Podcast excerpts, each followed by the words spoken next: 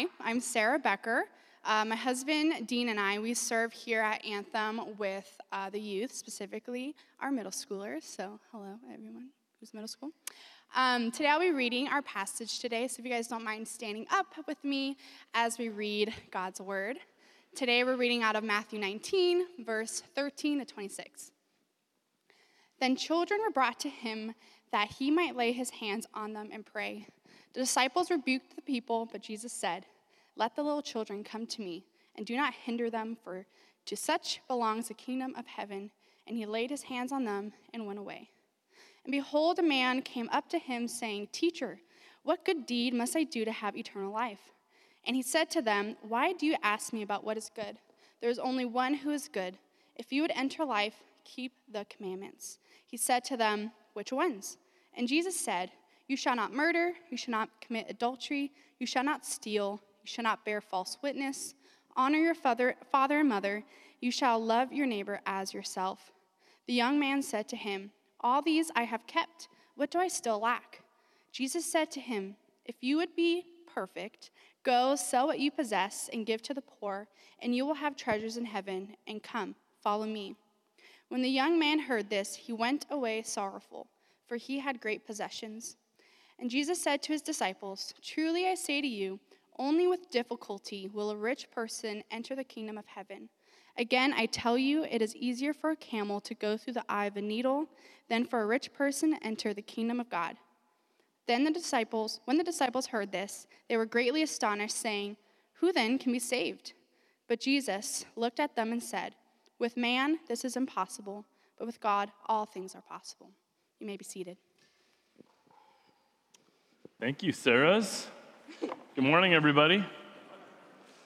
Sarah Thurman, I'm going to take her joke from her. She said after first service, she wanted to come up here and do announcements and then tell everybody that her job as an administrative assistant is getting me coffee when I need it. I was like, thanks for not sharing that.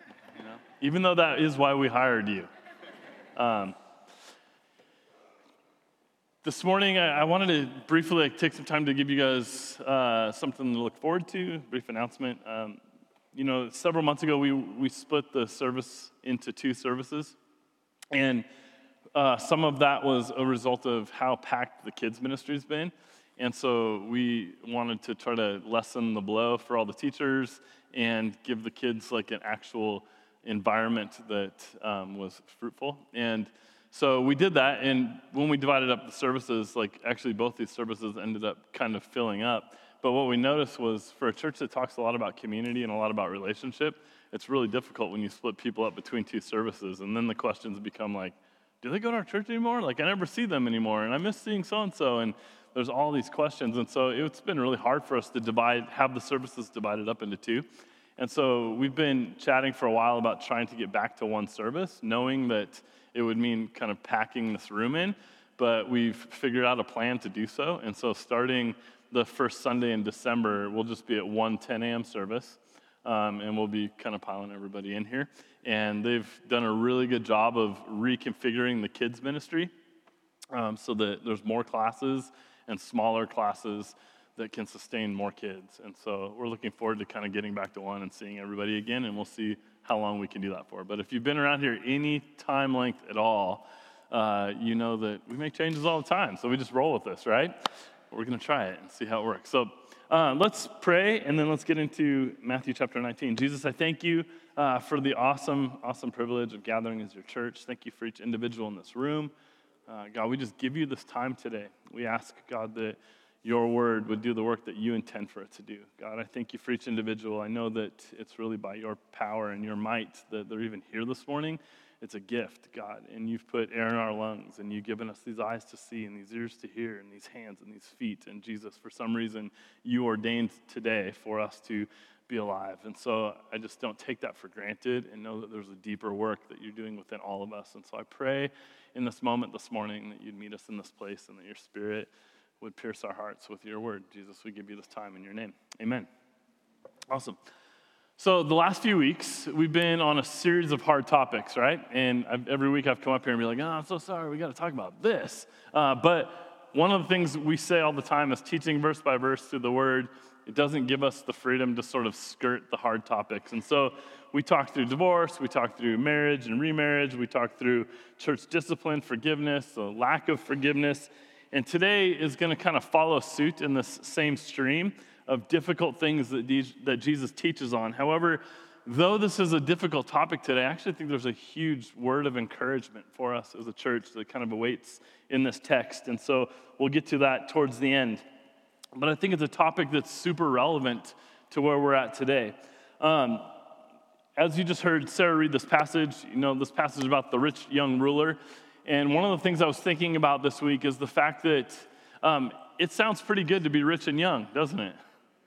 Like, there's something about being rich and young that sounds so amazing because it's an amazing combo. Like, to have all the cash in the world and to be able to have the energy and the time to do whatever you want with all the money you have, it seems like that's the perfect setup. Um, what I'm noticing the older I get is that my feet hurt and my back hurts, and that my future existence will probably be spending more money on more comfortable shoes that don't look as cool, and maybe on like chairs that actually lift me up so I don't have to get up myself, and beds that are comfortable. And you, you realize that most of your money is probably being spent on things that aren't fun or like a roof on your house, you know. But when you're young and you have loads of cash, and all the energy in the world, it seems like the perfect combo to do what you want, when you want, how you want it.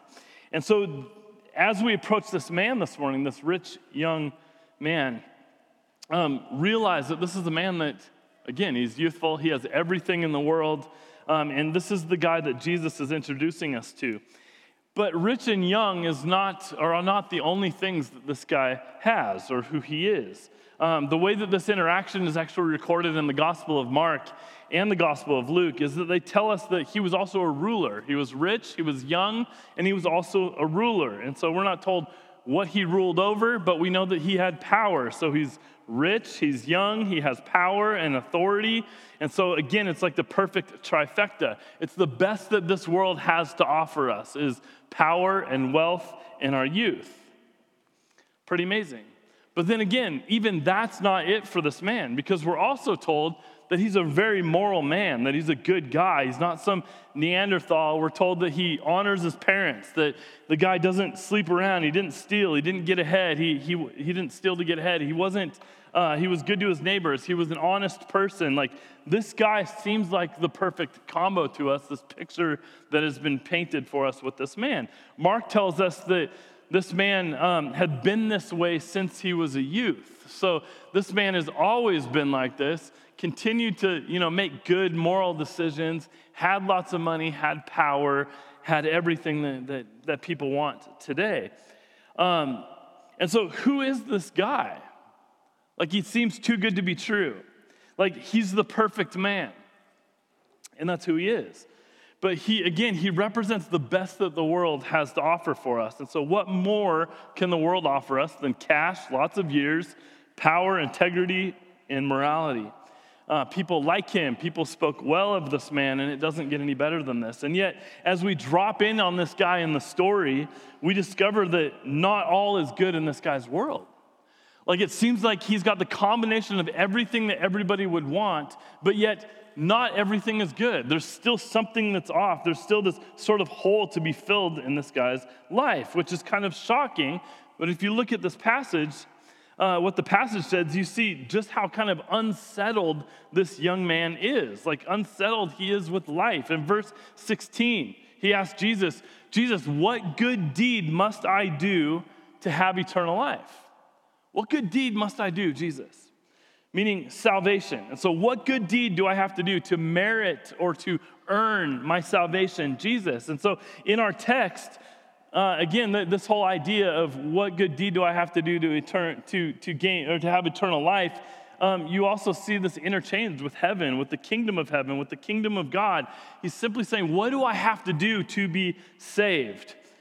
Jesus, I want to go to heaven when I die, but what do I need to ensure that I'm actually going to have a place? And so he asks an amazing question because most people don't consider their eternality very seriously. They don't take it serious enough. Certainly not people who are rich and young and powerful because they're too busy living their lives to actually think about the eternal consequences, the things that are to come.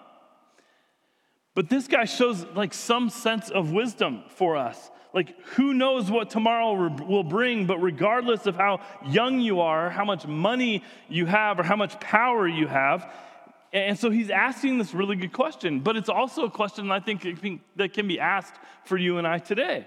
It sort of characterizes how many, how, how many people today assume salvation is, assumed, is, is obtained by what? Their good deeds. If I do enough good things, then I can attain salvation.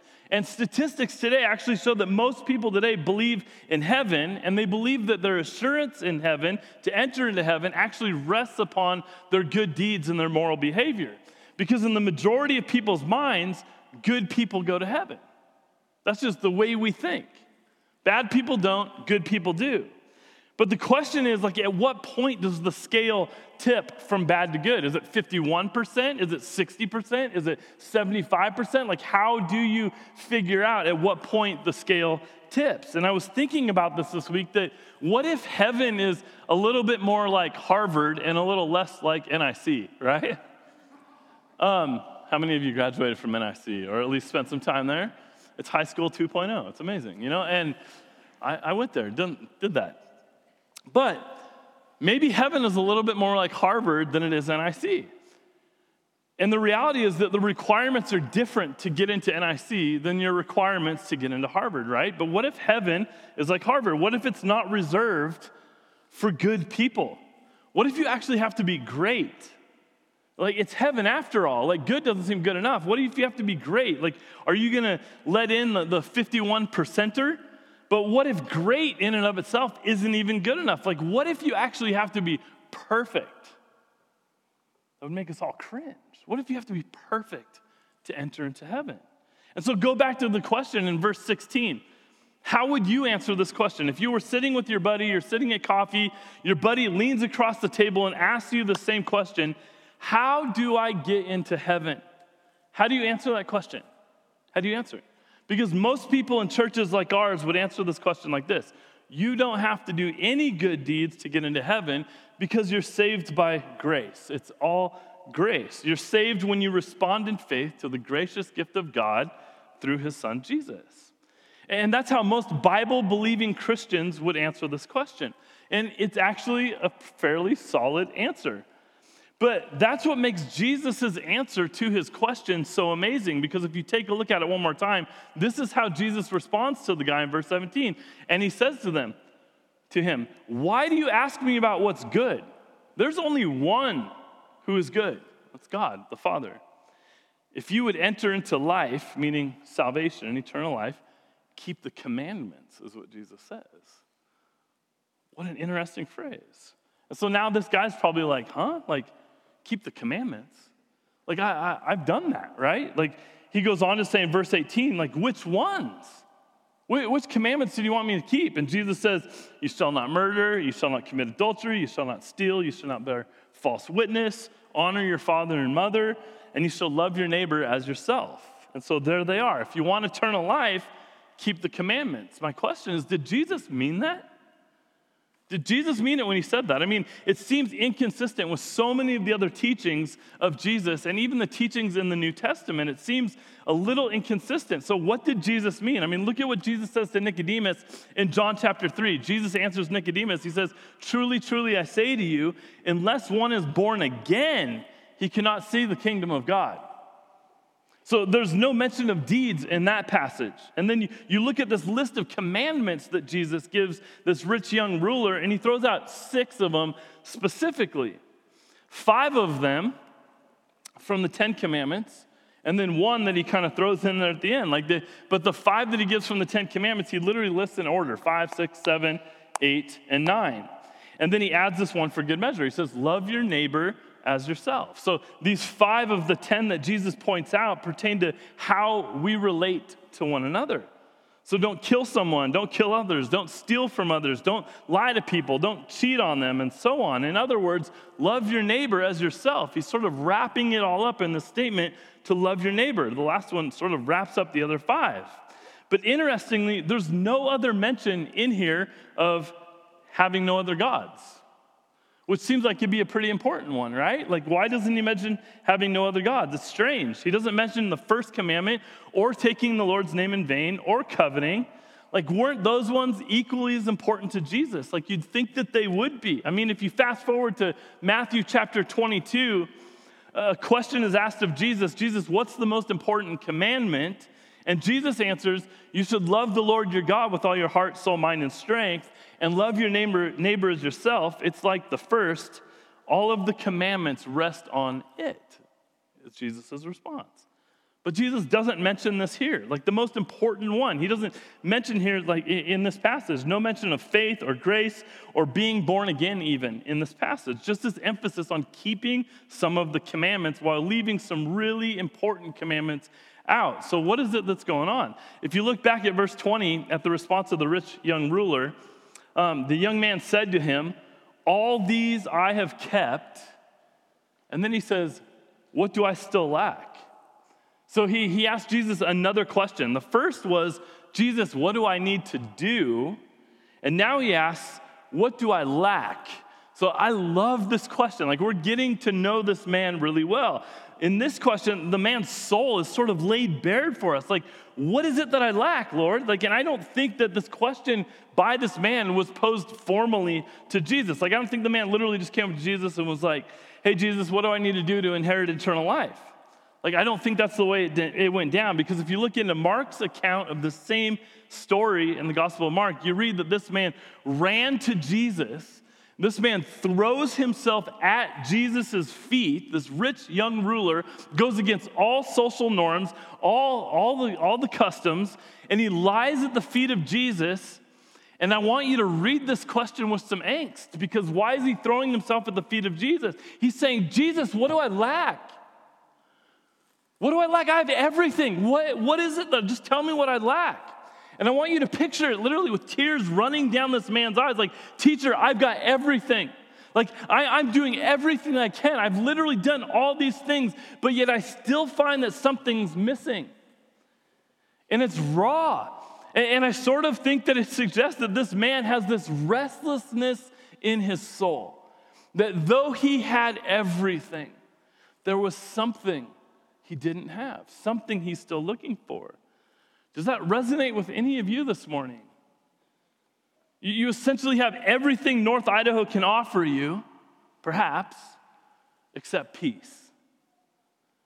And it seems like if you have everything except for peace, you've missed them all.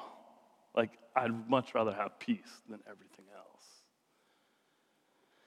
And I really, I dig this guy because as we see him here, he, he's like so close. Like he, he didn't want nominal goodness. Like he didn't want standard fair practices. He wanted something more than money could buy, something more than keeping the commandments in and of themselves can bring. He wanted something more eh, than, than even being rich, being young, having power and influence.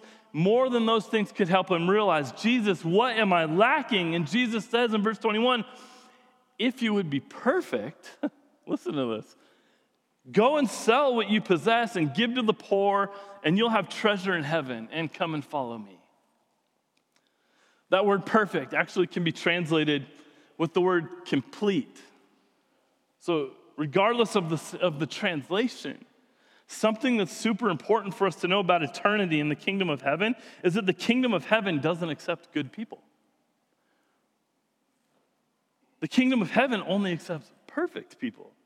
Those are the only ones that enter into eternity with Jesus, those that are perfect. And so Jesus says, if you want to be perfectly complete, lacking nothing necessary for eternal life, then go and sell everything you have, give it away to the poor, and come and follow me. My question is do you think Jesus really meant this?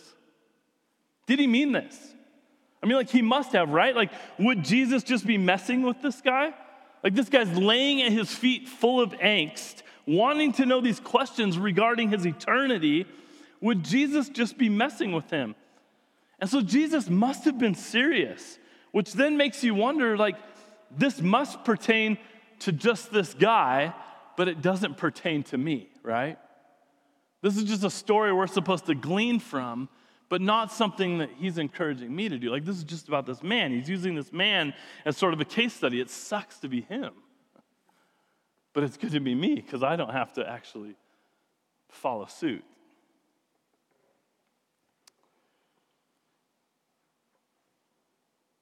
But, Anthem, what if this isn't meant to be read as some sort of an exceptional case? But what if this really is a template for our salvation?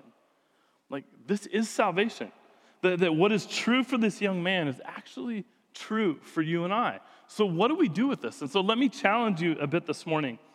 What we don't want to do is to attempt to like soften this passage like so many people do. Like, oh, that was for him, not for me. I don't really have anything to take from this. Oh, uh, we, we like to round the edges of things when Jesus is actually coming in with something fairly potent and he's wanting to make a point, and then we go, oh, well, that was for then, that's not necessarily for now, that was for him, it's not necessarily for me. And so we as Christians like to sort of soften the edges of what Jesus is actually communicating. But I mean, even commentators, if you go read commenta- commentaries on this section, some of them will soften and sort of excuse and manipulate these words in, or, in order to sort of lessen the impact of what Jesus is actually saying.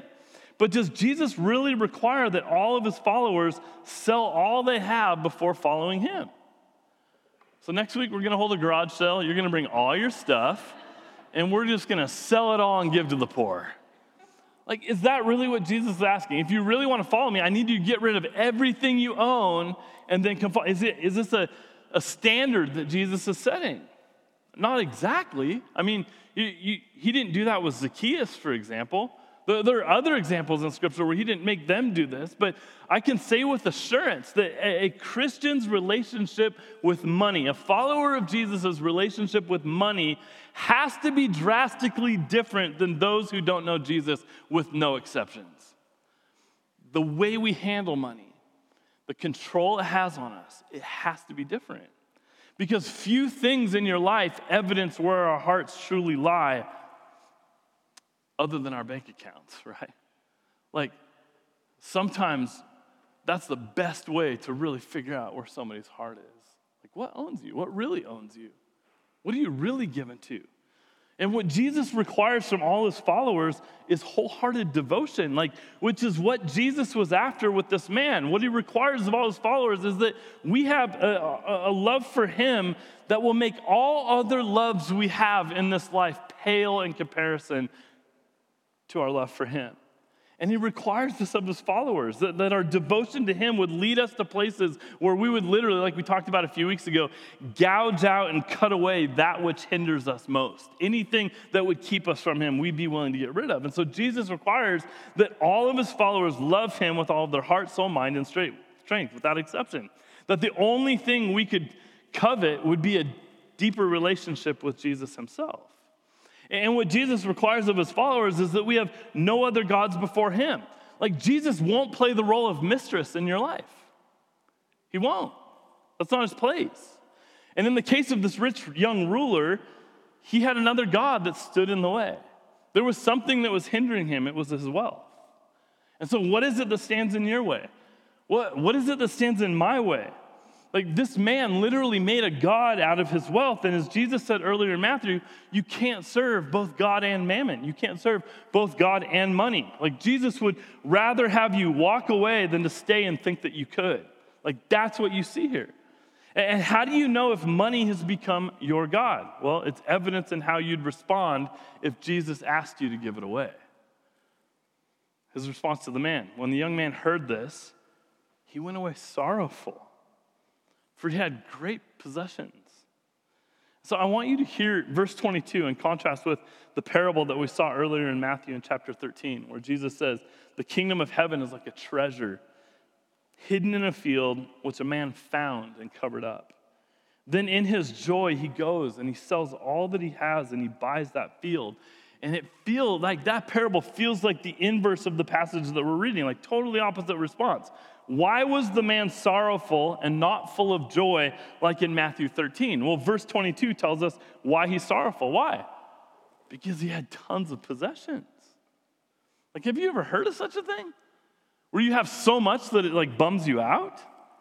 Did, did you ever think in your life that having great possessions could literally make you sorrowful? Did you ever think that being able to afford to live in North Idaho could make you sad? Why did he feel the sorrow? Because of all that he had. And the fact is that what he owned, listen to this, actually owned him. His possessions that he had actually owned him. Have you ever felt that way? Have you ever felt like your possessions have become the possessor? And, and so this man walks away sorrowful. And as he walks away, I'm sure in his head, he's sort of like rationalizing this so that by the time he gets home, he sort of can make sense of this decision he made to walk away. I mean, to give away all that I have and to follow Jesus, I mean, where would my prestige come from? Like, where would my security come from? Where would my retirement come from? To do something like this would, would be a statement that I truly believe that Jesus is my source. Like, you'd have to truly believe in Jesus to do something that crazy. Conversation going on in his head. You have to truly believe that Jesus is where your comfort and your security and your hope actually rested. This was way too big a stretch for a man that's in love with his money as much as he was. But I wonder about us, like, and I wonder about me. And, and so he, he walks away and he asks this amazing question, and he asks it to a great person. Actually, he asks it to the best person, and he gets the right answer, but he walks away nonetheless because it was way too big of a sacrifice to make. And here's the thing about the Christian life, and Jesus specifically, is that Jesus doesn't ask us to make sacrifices. Jesus doesn't ask us to make sacrifices. I know some of you like go rifling through your mind, like you think about like Romans 12, where we're to present our bodies as these living sacrifices, and I get it. But we need to read this verse as more of an investment than a sacrifice. Because an investment comes with a guaranteed rate of return. Like, how many of you guys put your money in a CD or an interest bearing like savings account? right? And you go, I'm gonna, I have a couple extra thousand dollars, I'm gonna put it in an interest bearing savings account. How much do you get on one of those? Somebody help me out. 1%? one and a half? I hope I have five bucks extra in two years from the thousand dollars that I put in it. Like, you don't make very much. But what if you approached a banker and you literally said, I have X, X amount of dollars that I want to put into this, this account to, for guaranteed interest. And you ask the banker, What's the guaranteed interest rate on this? And the banker said, 100%. Actually, more than you can ever ask or think of. What would you do? I'd go home and sell everything I have, bring back all the cash, and say, like, can you invest all of this? Because that is an amazing investment to get more than I can ever ask or think or imagine back in return for the little bit that I have to offer. What an amazing investment. Church, this is what Jesus offers us. It's not sacrifice, it's not something where you, you're putting money into something or time or your life into something that you're never gonna get anything out. You actually get this return. You get this eternal return, more valuable than anything else in this life. That's what Jesus is offering. And so the challenge for us is will we take Jesus at his word or will you walk away? Will you take him at his word or will you walk away? In Philippians 3, Paul recounts his life and he says, But whatever gain I had, I counted as loss for the sake of Christ. Indeed, I count everything as loss because of the surpassing worth of knowing Christ Jesus my Lord. For his sake, I have suffered the loss of all things and count them as rubbish in order that I may gain Christ. Let's look at the, the last four verses of the passage here. Verse 23 And Jesus said to his disciples, Truly I say to you, only with difficulty Will a rich person enter the kingdom of heaven? Again, I tell you, it's easier for a camel to go through the eye of a needle than for a rich person to enter the kingdom of God.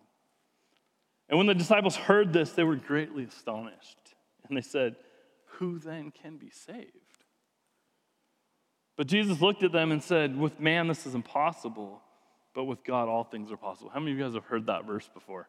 Another verse that we use so flippantly, right? Like, eh, everything's possible with God. Well, like, I'm not saying that's not the case. We'll come back to that. But the context that it's being shared in is very interesting. What's impossible with man, salvation, is not possible with man. You can't convince or convert anybody. is actually possible with God by his power. And so, why were they astonished in verse 20, 25? Like they're, they're totally perplexed because the way they thought about things was indicative of the ideas of their day. Like the, their thinking was that if you were rich, then obviously God's favor was upon you. The, the, they, they were blessed by God. Like if you had a ton of wealth, then God's blessing was upon you. If you remember the story of Job, they were sort of the flip side of Job's friends, right? Job was sick, people are dying, he was losing his wealth, and then Job's friends say, Well, obviously, you've done something against God, and that's why you're going through this, Job. It's a result of something you've done. It's a flip, so this is the flip side of this. And so their mindset was like, Well, obviously, rich people are blessed by God. And so, with that mindset, overlay that on the passage today. So, if the rich can't get into heaven, they're going, Who in the world can? If that guy is blessed by God and he has everything and he can't get into heaven, then who can? And then you, you see this mindset even bleed over into questions that the disciples asked of Jesus regarding a blind man prior, where they said, Hey, Jesus, who sinned? This man or his parents? Like he's blind for a reason. Who's responsible for this guy being blind? Did he sin against God and that was the result of that? Did his parents sin against God and that was the result of that? And Jesus sort of counters this whole mindset and says straight up that it's only with difficulty that the rich can enter the kingdom of heaven. Like, how difficult is it for the rich to enter the kingdom of heaven? It's easier to push a camel through the eye of a needle. Like it's that difficult. There's no other way of putting it than to say that being rich is literally it's dangerous to our salvation. It's dangerous. It's hard. And why is that? Because at the very least it tempts us towards our own self-sufficiency and it actually causes a lot of pride to be stirred up within us. And both of these traits are the antithesis of the Christian faith, the Christian life. God, Jesus said God opposes the proud, but he has grace for the humble. One commentator said this where the people of his day saw riches as a manifest sign of the blessing of God, Jesus saw wealth as a hindrance to spiritual progress. This is why Jesus says in Luke 6:20, "Blessed are the poor, for theirs is the kingdom of heaven." And it's really interesting. Like you look at the West, where we live, you guys, and you look at, um, especially in the church, people say all the time, the church in the West is so blessed. Like, we, it's so good here. Well, how do we define that? You ever ask somebody that question when they say that? I don't know people say that to you. The, the church is so blessed in the West. Well, explain that to me. Well, basically, what they're saying is the church has so much stuff, it must be good. And so that mindset has literally bled into the American church and us thinking that as long as we have stuff, things, some, then, then we're blessed. And so we need to live this life on a trajectory of always gaining things. But any of you that have lived any period of time on this earth as an adult know that gaining stuff sucks. Like nothing causes me more stress than you can ask my wife. Like my OCD and my anxiety freaks out. I'm like, oh my gosh, I just I need simpler life. You know, like I can't deal with all this stuff. I don't know where to put it all. Like it literally causes me to hyperventilate and it freaks me out. Like I hate it. And then I go, why do I have all of this? Like, I know it freaks me out. I know it causes anxiety, but yet there's something in me that just wants to keep grabbing it because deep down inside, what I hope is if I can have it, it's going to do something in me to fill the void like the rich young ruler was trying to fill. Jesus, what more do I need to do? I've done it all. Like, what more do I need to do? She's like, get rid of your crap, sell it all, give it to the poor, and then come and follow me. That's Jesus' statement. Like, there's still something that's hindering you. So I'm not telling you guys today, like, the takeaway from this sermon is you go home and pray about how much stuff you're going to sell. And then we're going to take all that cash and we're going to give to the poor. What I am saying is, you all have something that's hindering you. We all do. And we approach Jesus in the same way that this man did with these open hearts, like in all of our angst, like Jesus.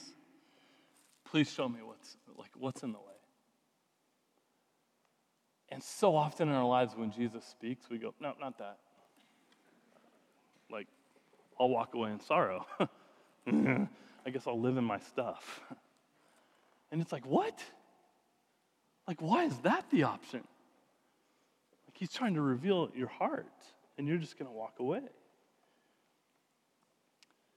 But I had this thought recently as I'm looking at my own pile of stuff.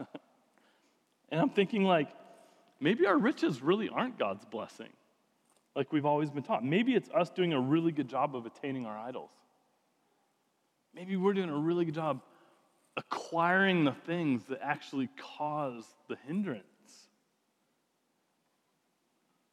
They were blessed by God in their poverty because they had less hindrances to that which um, hindrances to that which is greatest. Wealth brings with it things that can keep us from Jesus. Wealth gives us comfort and ease. We find our identity wrapped up in it. It gives us power.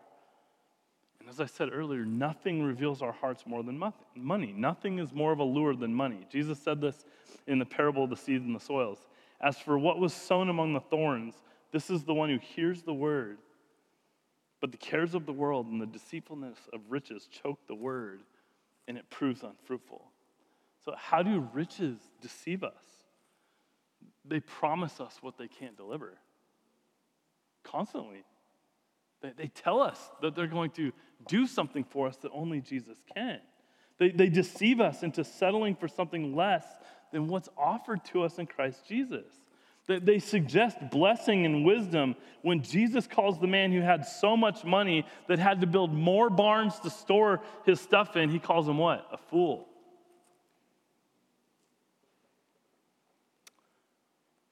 But money keeps us from being like a child. And to come back to where this whole passage started, like a child is somebody who's, who's dependent upon their father.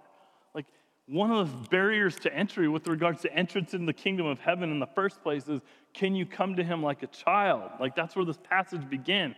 The beginning of the passage is speaking of children. And it actually serves as sort of this contrast to what's actually taking place by the time you get to the end of this passage. Are we going to be like the child who comes to Jesus, or are we going to be like the rich young ruler who walks away sorrowful? That's really our text this morning, and the choice is yours. Like, which one are you going to be? And, as we wrap up, I want you to notice just one more time this interchange between Jesus and his disciples in verses 25 to 26. Jesus has just finished saying that it's extremely difficult for the rich to enter heaven. And then how do the disciples respond to Jesus? They say, well, then who in the world can be saved? Meaning, if it's difficult for the rich, then what hope is there for any of us? And what's wrong with that question? What's wrong with the question is that it's so focused on the person and it's not focused on Christ. Like to put it frankly, it's a question that has a very small view of God, which is why we read in verse 26 that it says that Jesus says Jesus looked at them. And what's really neat about that phrase in the Greek, it's an expression that means Jesus cast his gaze down upon them. And it sort of has this idea of like a dad going to a son or a daughter and looking into his son or his daughter's eyes and saying, Look at me. Hey, hey, would you, would you look at me? Like, look at me.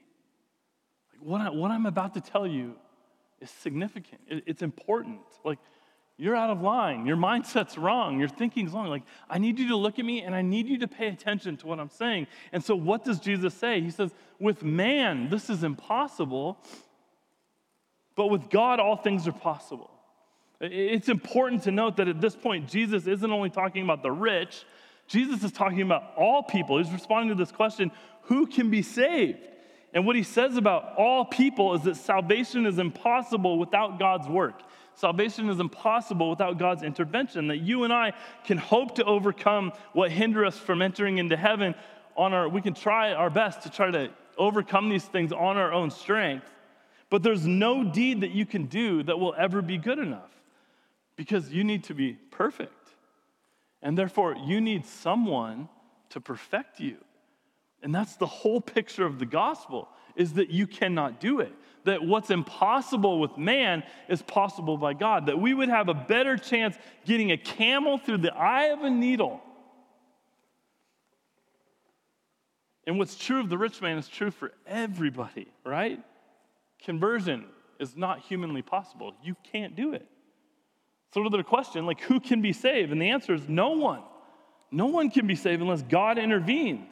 But, but if he does, then all things are possible, which actually should fire us up. Like, I'm reading this passage thinking, like, wow, like the evangelist in me gets so stoked when I read sections like this, and I go, yeah, it all is possible through, through, through Christ. Like, this means that no one is actually too far from gone. Like, my neighbor is not too far gone. My coworkers aren't too, well, all my coworkers I hope are saved, but my coworkers uh, are not too far gone your friends, your family, like they're not too far gone. That means that God actually can do the impossible. So we focus on God, we don't focus on the person. And so as we close this morning, I want to know that what Jesus says here doesn't just apply to salvation, but to all things. With God, all things are possible. And so, can I ask the question this morning is there anyone here that has a circumstance, a situation in your life? That you're literally viewing through a very man centric lens and not a God focused lens.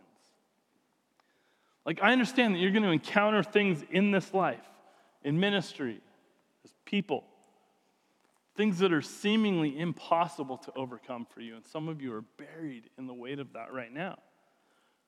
But in that realization, here's my question like, have we stopped believing in the God that can do the impossible? Have we wrote him off? Are we just focused on the thing?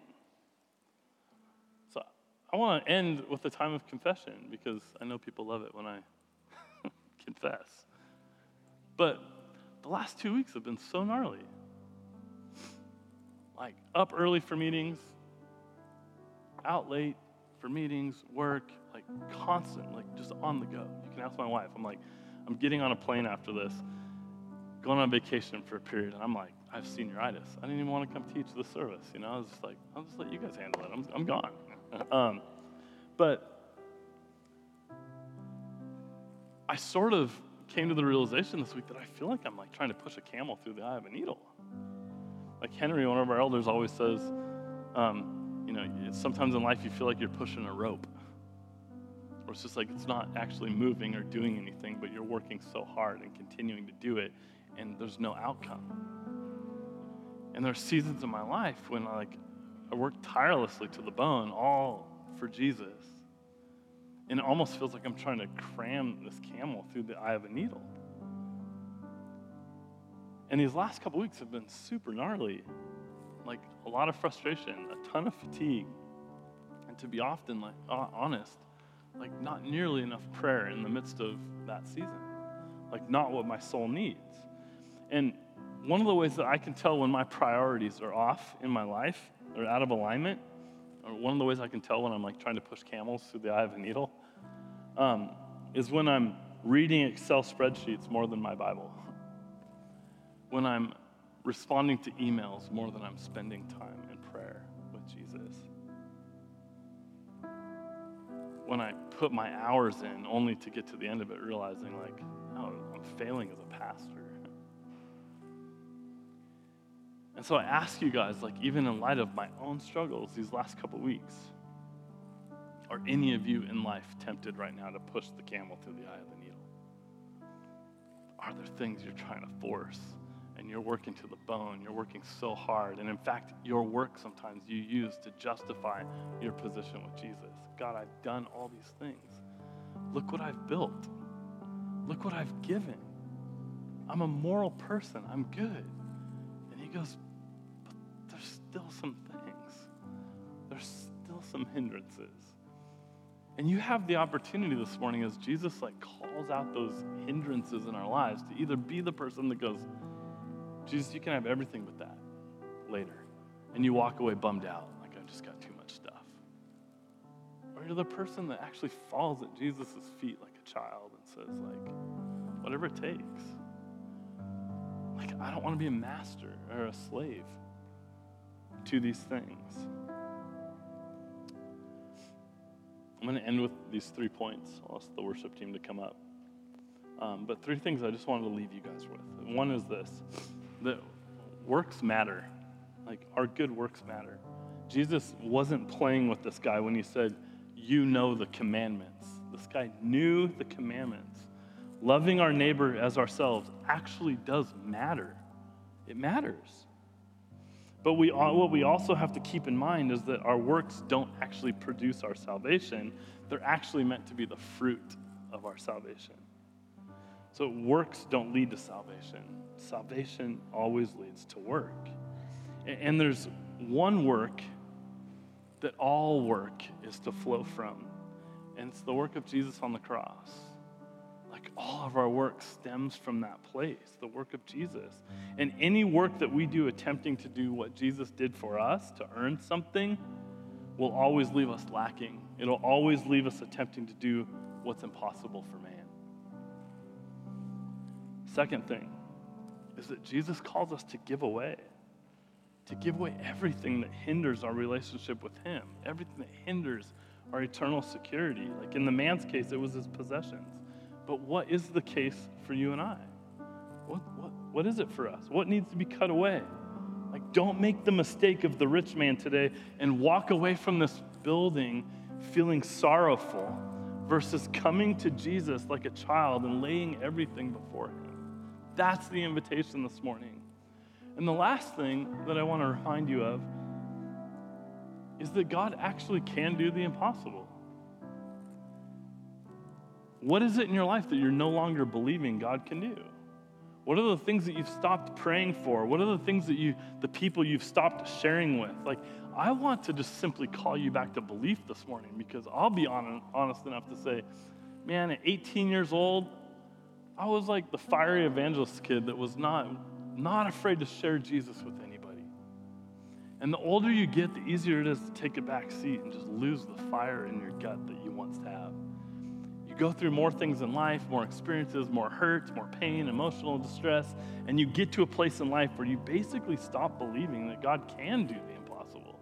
And you stop praying those prayers. You start going after the impossible people. You basically just relegate yourself to just existing and going through life and going through the motions. And I'll ask the question this morning what's the difference between you and the rich young ruler if that's where you're at in your life this morning? Is God calling you to step back into the impossible again? Like the charismatic in me is like, yes, you know, like, let's do this. I mean, like, the, the fact of the matter is, we live in a county that statistically, like, you think you live in, you know, severe right conservative Christian North Idaho. Statistically, 80% of our county don't profess a faith in Jesus. So God is literally using the 20% to reach the 80. And if you don't feel that fire in your gut to be like, man, these people need to know Jesus. I need to stop just sitting back in my house and thinking that, you know, my whole purpose in life is just about me and acquiring my stuff, building my kingdom. Like, who is it that Jesus is calling you to step out and minister to? Like the world, Jesus has called the 20 to reach the 80. The world needs Jesus. And at the point that Christians stop believing for the impossible is sort of the point that we start becoming just a docile church that's impotent. And I don't want to play that game. at all. Like, it's not worth it. There's many other things I could do in my life that would pay a way better dividend than to just be a docile, impotent Christian that just goes through the motions. I'm sorry. Like, there's way better things to do. That's not what Jesus bled and died for. That's not the gift that he's offered you. New life, eternal life in him. Would you guys stand with me? Why don't you bow your heads with me and let me pray for us. There's a couple people in the room this morning that I really just felt led to pray for. And I just couldn't shake the feeling this morning as I was praying that there's people here that do not know Jesus. And the version of Jesus that you've been pitched most of your life is not the Jesus of the Bible. And maybe you've been told you got to do better, do more things, you have to be a better person. Like, Maybe you've been told that what you acquire and what you do on this earth actually is earning you something, the favor of God. And this morning, maybe what you're realizing is that you've tried really hard. You've done a lot of good things. You're tired. You're worn out and still sense that there's a gap. And you're like the rich young ruler that's coming before Jesus and saying, like, there's got to be more to this. There has to be more to this And I think this morning Jesus' answer to is yes, there is. It's not found in what you partake in here on this earth, it's found in Jesus through his death and his resurrection. And if you're here this morning and you want to know Jesus, like it's that simple. It says if you believe in your heart and confess with your mouth, you will be saved. You believe that Jesus lived a perfect life,